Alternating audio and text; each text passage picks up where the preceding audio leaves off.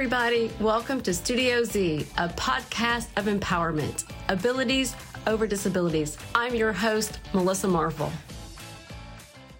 Katie Wolf Whaley is the director of the Kentucky Supported Employment Training Project and oversees other contracts with the State Office of Vocational Rehabilitation at the University of Kentucky Human Development Institute. She coordinates training and technical assistance for service providers and presents on personalized employment supports for people with disabilities across the state and nationally. She currently serves as the president of the Kentucky chapter of APSE, sits on the national board of APSE, and chairs Kentucky's Employment First Council. Katie holds a Bachelor of Arts degree from Ohio Wesleyan University and a Master of Social Work from the University of Kentucky. So today we'd like to w- welcome Katie Wolf Whaley to our show. She is with the University of Kentucky. And Katie, just to make it simple, I'm just going to have you explain what department you're with and what exactly do you do. And then we'll get more into why we're together today to chat about something very important. How's that? That sounds good. Okay. Thanks, Melissa. So I work at um, the Human Development Institute at the University of Kentucky, and we are under the Vice President of Research. We're not associated with a particular college, um, but we are one of a network of university centers for excellence in disability across the country. And so HDI um, has projects, initiatives, training, research all across the lifespan pertaining to um, different dis- aspects of disability. Excellent. So, Katie and I met each other actually through uh, Zoom Group's involvement with uh, what is called Supported Employment. And that is a program whereby we are trained to become specifically supported employment specialist and we go through the training that the University of Kentucky, and Katie provides. And then, as we graduate from that program, we then are able to provide supported employment services through Zoom Group, uh, the organization. So, with that, um, Katie and I have always chatted just about, you know, getting the word out and letting people know what it is. And there's been a lot of change within our state uh, within the last few years, starting in 2018.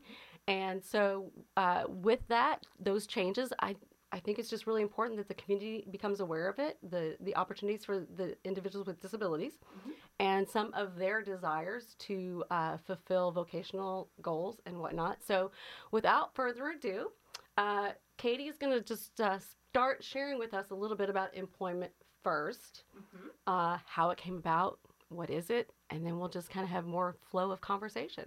Yeah, thanks. So, as you mentioned, I do train people all across the state who provide supported employment. And so, supported employment is a service um, funded through the State Office of Vocational Rehabilitation to help people with a significant impact figure out what a good job could be and then go to work. Um, it's been around since the early 80s. But what we've seen is employment rates haven't necessarily shot up the way maybe we would hope they would mm-hmm. for people. And so, um, Employment First has really become a big shift in our field of focus. And so, Employment First is the idea that for people with disabilities of working age who receive publicly funded services, that employment be that first and priority option of service. it doesn't mean that people have to go to work, but that if they choose to go to work, that's where we prioritize our services. You know that we have we spend money on lots of different types of services mm-hmm. for people with disabilities. So now it's really looking at employment, which is that general expectation for adults in our society that people go to work, that we have that expectation for everyone. Yeah, exactly. And I think it's wonderful that we are, you know, the views or the uh, perceptions of individuals with disabilities over the years has also transitioned in the fact that many of the individuals um, used to be basically in, in, programming and kind of isolated from the world and yet now our, our, focus and our mission is to you know give everybody the opportunity to be in the community. Uh, the employment first uh, opportunity is actually in i believe 41 states at this point. It is. So i am thrilled that it's beca- getting gaining more and more momentum. Mm-hmm. and so, uh, what do you, what kind of triggered that change for the state of Kentucky uh, about 2018? Do you? So it was. You're right. There are 41 states that have employment first, either as legislation and or as an executive order.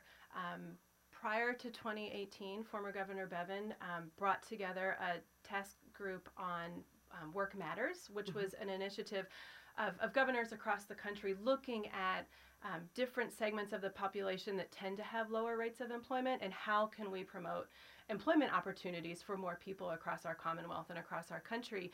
Um, and the idea of employment first, part of that came out of that conversation and maybe got attention. Mhm.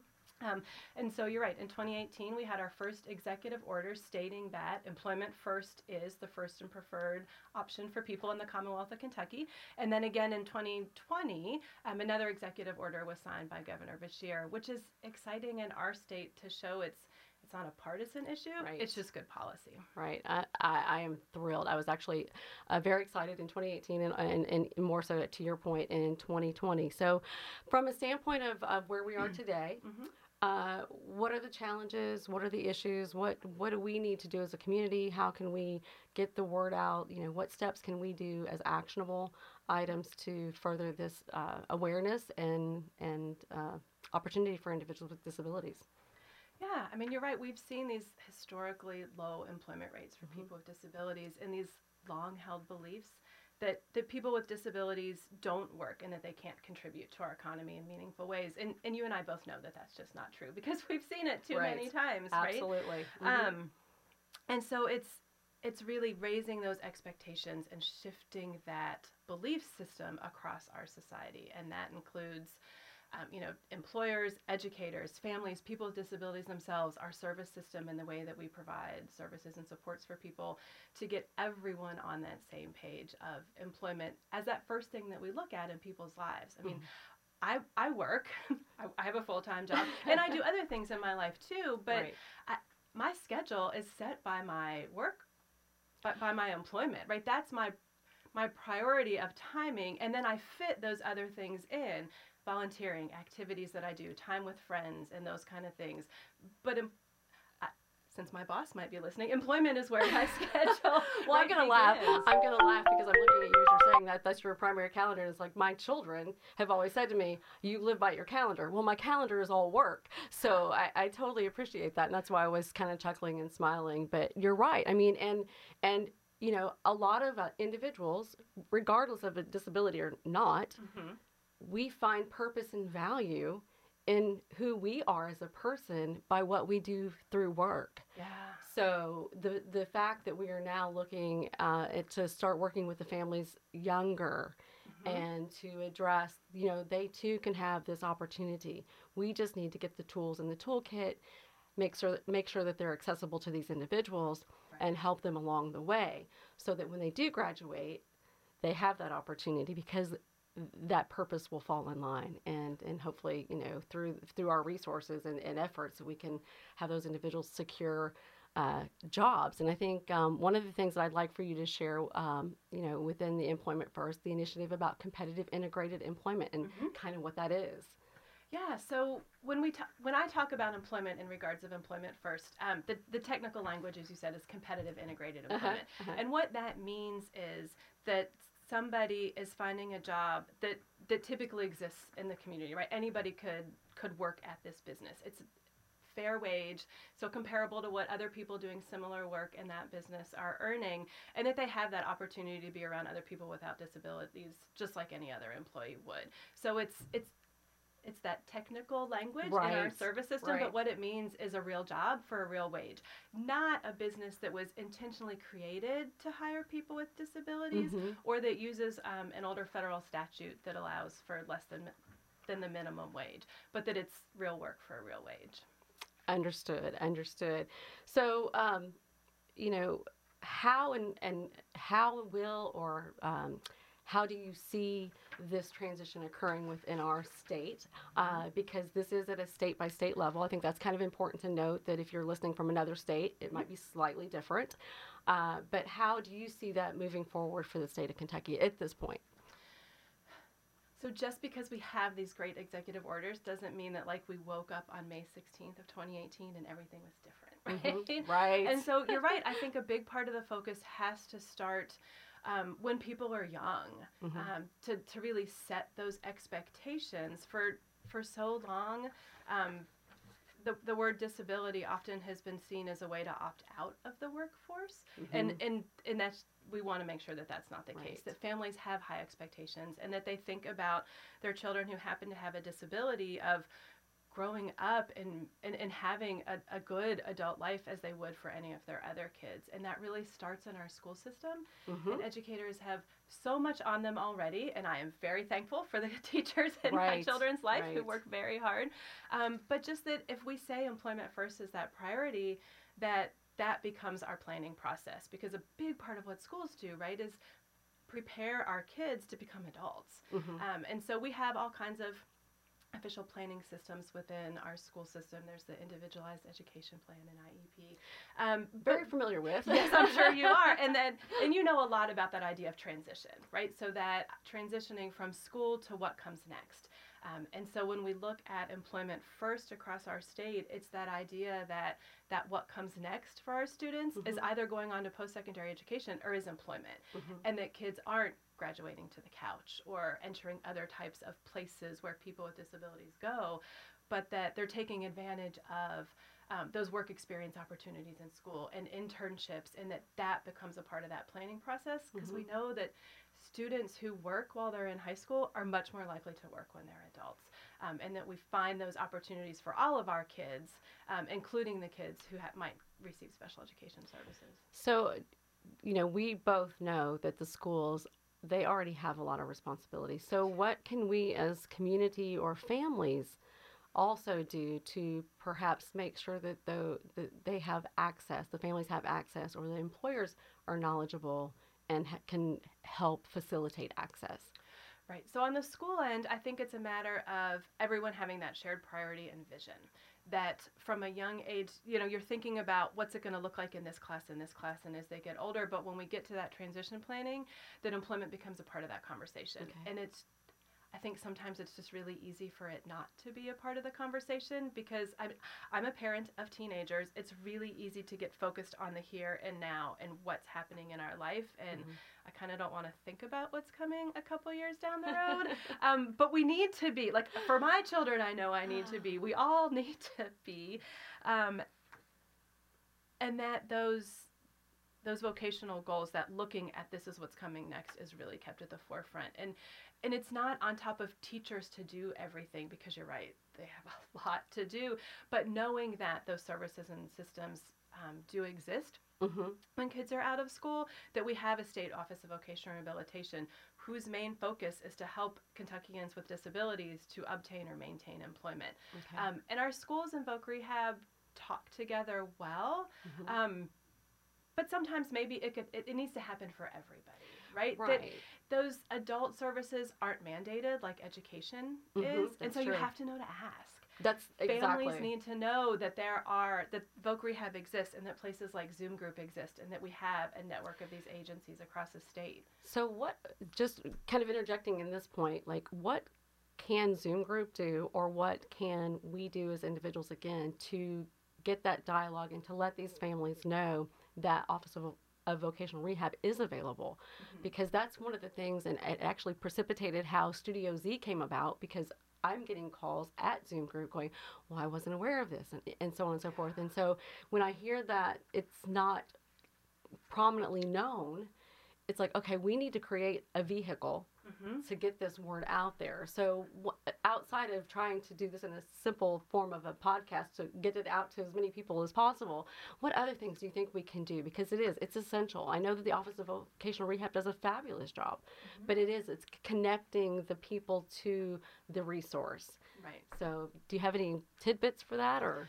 So I think I, what I would hope to see is that family groups start talking about that. Okay. So I, I think a lot of parents are a part of, um, you know, here in Louisville you have the Down syndrome, Mhm. um, of Louisville that involves a lot of families and other types of family groups, a lot of kids who might be involved in Special Olympics or Yes. other activities as well to know that Okay. The Office of Vocational Rehabilitation exists, that there are a lot of agencies out there that can really know and get to know your son or daughter as they grow and are looking for employment to figure out not just any job, but what a good job can be. Right. Um, but it's really spreading that word. I think the word comes best when it's from trusted people. Mm-hmm. So the mm-hmm. more we can get educators to realize that this needs to be a part of the conversation, students and families look to teachers and trust them um, right. or to each other, right? So if one mom talks to another mom about good experiences they've had or or what it took to find a good job that we can learn from our other moms, I think as as parents we often appreciate that. Um, but a, as the service system, we can put good service out there and good information, mm-hmm. but we mm-hmm. need people to talk to each other because right.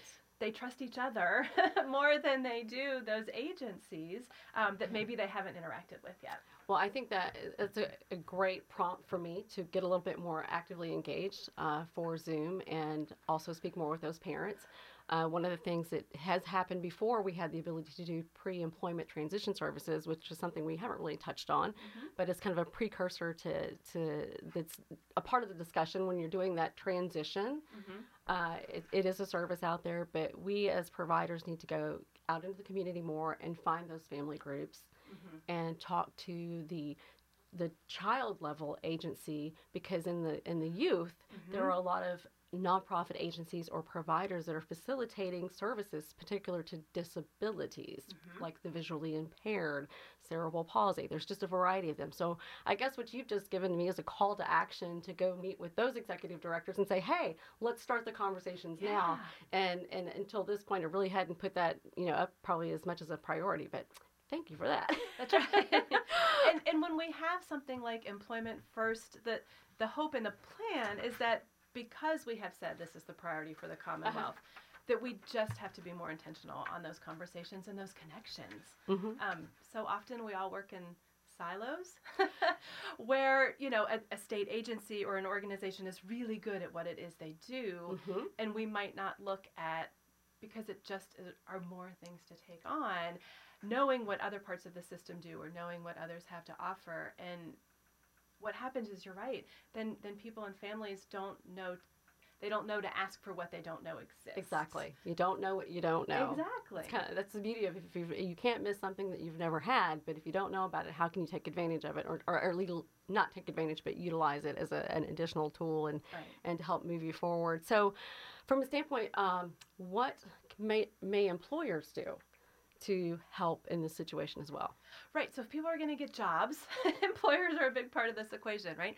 So first, employment first, it, it there aren't any mandates on employers. It's not telling a business who they have to hire in any way, um, but it um, it does bring to the table, we hope, more employers in the business community to realize that people with disabilities are a key part of our workforce, right? Mm-hmm. Again, it's so often that disability gets associated with that social security disability benefit and it's a way for people to opt out of the workforce and that to not look at it in that way but here's another area to recruit mm-hmm. potential mm-hmm. employees absolutely because employment first is is first and foremost it's a workforce issue mm-hmm. right it's it's not a disability issue it's a workforce issue right. and for people who need additional supports or thought and planning or you know, accommodations, mm-hmm. assistive technology, the disability system is there to help support that so people can figure out a good job where they can contribute and be productive. Um, but that work is work, right? And so this lies in that or they would call it work. exactly. and it is a lot of work. Right. Uh, well, I guess, you know, when you're bringing that up about the employers, I think a couple things in the state of Kentucky. We are struggling with a uh, limited workforce. We, we're having a, sh- a, labor shortage. So, you know, this is a optimal time to really think about more abilities and broaden the spectrum of, of uh, bringing others in. And I think it's also important to, and I didn't know this until not too long ago, but you know, if you do have a disability and you are employed or you seek to be employed and you just need tools, you personally can even reach out to the Office of Vocational mm-hmm. Rehab and and access accommodations or technology that will help you be successful in your role. That's another thing that I didn't know that they did. Yeah. So there there are really a lot of resources out there, but we just don't know about them. And right. then just the awareness concept from you and I having conversations and then the family conversations that are uh, out and about and other providers as well. I think that, you know, just kind of transitioning the employer and some of the employers that Zoom has spoken with, they they vocalize concerns because they're not certain that they have the ability to work with an individual that might need supports that they might have behavioral challenges or you know accommodating needs that they may not know how to handle because they mm-hmm. don't have that experience. But i think that's another thing that's important to communicate to the community to everyone is that the office of vocational rehab mm-hmm. supported employment specialist that's what we do that's what they do Right. and so they're very they're key essential to having that successful transition that supported employment professional Mhm. is there to be alongside the individual uh, up front to help get that person's uh, person-centered plan that you know try, to try to help them get exactly the job that they want Yeah. Uh, so that it's not just a square peg in a round hole kind of Right. environment but also that that coach can be there to work with the employer as well Mm-hmm. so that it can be a smooth transition and so i think that's important for the you know folks out there to, to realize as well that that's another opportunity with employment first to, to garner a supported employment specialist Yeah. to bring into the equation Yeah, so in, employers are, are well aware of the fact that turnover is expensive. Yes. in, in any type of economy, and that recruiting can be difficult. And you're right, with even pre COVID, we were expecting labor shortages in Right. Kentucky.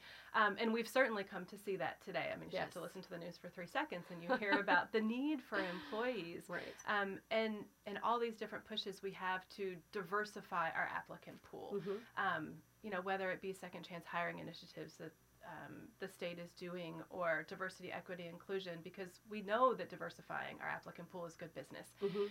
And, and sometimes there is that hesitancy, be, one, because people with disabilities haven't always been thought of in that conversation, Mhm. and that I think the fear of the unknown, Mhm. um, that it might be harder that it's going to be harder than it, it needs to be. Um, on one end, you're right. If our Voc Rehab and our supported employment services are doing their job well, they've really gotten to know that job seeker and um, not just going out and applying for the first thing they see, but what would a good job look like for this Mhm. person? Um, so often we think of those stereotypical kind of jobs for people, and not not that working in fast food isn't a good job for some people, but if you know if if your brain processes a task best of from a very clear beginning to an end, I move on to the next, and you're moving forward, Mhm. then something like being a lobby attendant could be really difficult because you clean the table, you move on to the next one, someone messes it up, and now your sequence has gotten out of whack. It, it's not,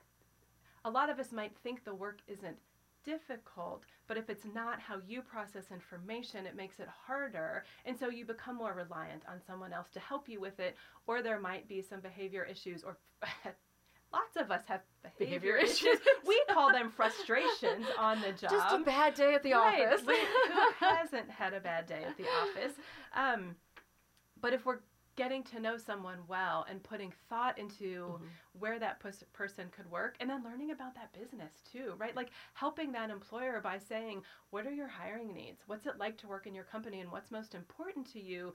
So that when they are recommending employees, not only are we bringing you a potential employee, but I know this person and I've learned enough about your business that I think this could be a good fit for both of you. Mhm. Because when we help people find jobs and we help employers get good employees, then Mhm. everybody It's is a win. Yes, it's a win-win, and that's really, really valuable Yeah. And and whatnot. Um, so, what else would you like to share with us about employment first, and um, you know other call to actions, or what is the? I know you know in the um, intro we talked about you're a part, you're on, you're leading Kentucky's APSE, and then you're on the national board of APSE because we use acronyms in our environment. Let's just step back one second. Would you like to explain, uh, give the actual name of what APSE stands for? We'll yeah. there. So APSE is a national advocacy and membership organization that stands for the Association of People Supporting Employment First. Um, and so I have been um, on the, the national board of that organization and a part of Kentucky APSE also for a long time. Um, and they work with um, members, so providers who provide these employment support services, people with disabilities, states, to, to help make sure that the things work better, right? Because Mhm. the ultimate goal is that employment rates for people with disabilities go up Yes. and that we see more and more people entering the workforce in, in good jobs and showing what they can do. Um, and, and so APSE does a lot of work around education and helping people know those good strategies because when good strategies are implemented, Mhm. people with disabilities, including people with significant disabilities, get good jobs. Mm-hmm. So, education. Um, but then they're also able to do some work at the policy level and looking at initiatives like Employment First and how do we make it more than just words, but how do we really get things to move forward? And, and so much of that is is dependent upon the people in states and understanding what it can look like. So, if we've seen a state that has had their employment rates increase for people with disabilities, what did we do? And mm-hmm. how can we bring some of that to our state that works in a way that it could work for Kentucky? Um, and, and maybe what didn't work so well, so we might want right. to avoid that, or how do we make it work here? And so, learning from what other states have done can be really helpful, but how can we do that in a way that makes sense for Kentucky? Understood. So if any if individuals uh, listening have questions mm-hmm. about Employment First or APSE, do you have any specific direction that you would like to send them or recommend for them? Yeah, so um, APSE has, everyone has a website, a Facebook page. They probably have other things, but I don't um, do as much other social media. so it's www www.apse.org is apse.org, where you can learn more about employment first and what that really means. Here in Kentucky, we have um, employmentfirstky.org, and that's our state employment first page. It's still kind of in the beginning stages of a web page, but it has the executive order. It has some other resources, um, and my contact information is on there as and, well. And I was going to say that's really what's most important. If, if they have questions of you, that they can yeah. reach out to you. And you know, it's one of those things. If you want to uh, share this uh, podcast, please do so. And if you want to see more information, we're going to place it on our Studio Z space website as well. Wonderful. And so we um, I love exploring this with you. I, I, look forward to having another conversation about where Employment First is going, mm-hmm. how it is learning from other states, because I believe that's underway. And to your point, you know, bringing to Kentucky best practices for the for employment for individuals that might have otherwise had barriers. This is a very exciting time. And so I'm just looking forward to continuing our dialogue and sharing with more people about uh, thinking about employment, thinking about the opportunity to bring in individuals with disabilities into their employ, and then just being a part of the the, the success. Yeah. So, but I thank you very much for being on this segment, and I can't thank you enough. And it's a it's a pleasure. So, well, thank you so much for the invitation. it's always a pleasure to talk with you. All so. right, Katie. Well, we will stay in touch. And right. everybody, thank you very much for joining us on Studio Z. And we'll look forward to you uh, for our next session. Thank you. Have a good day. Hey, everybody. Thanks for joining. To see upcoming guests, check us out at studioz.space.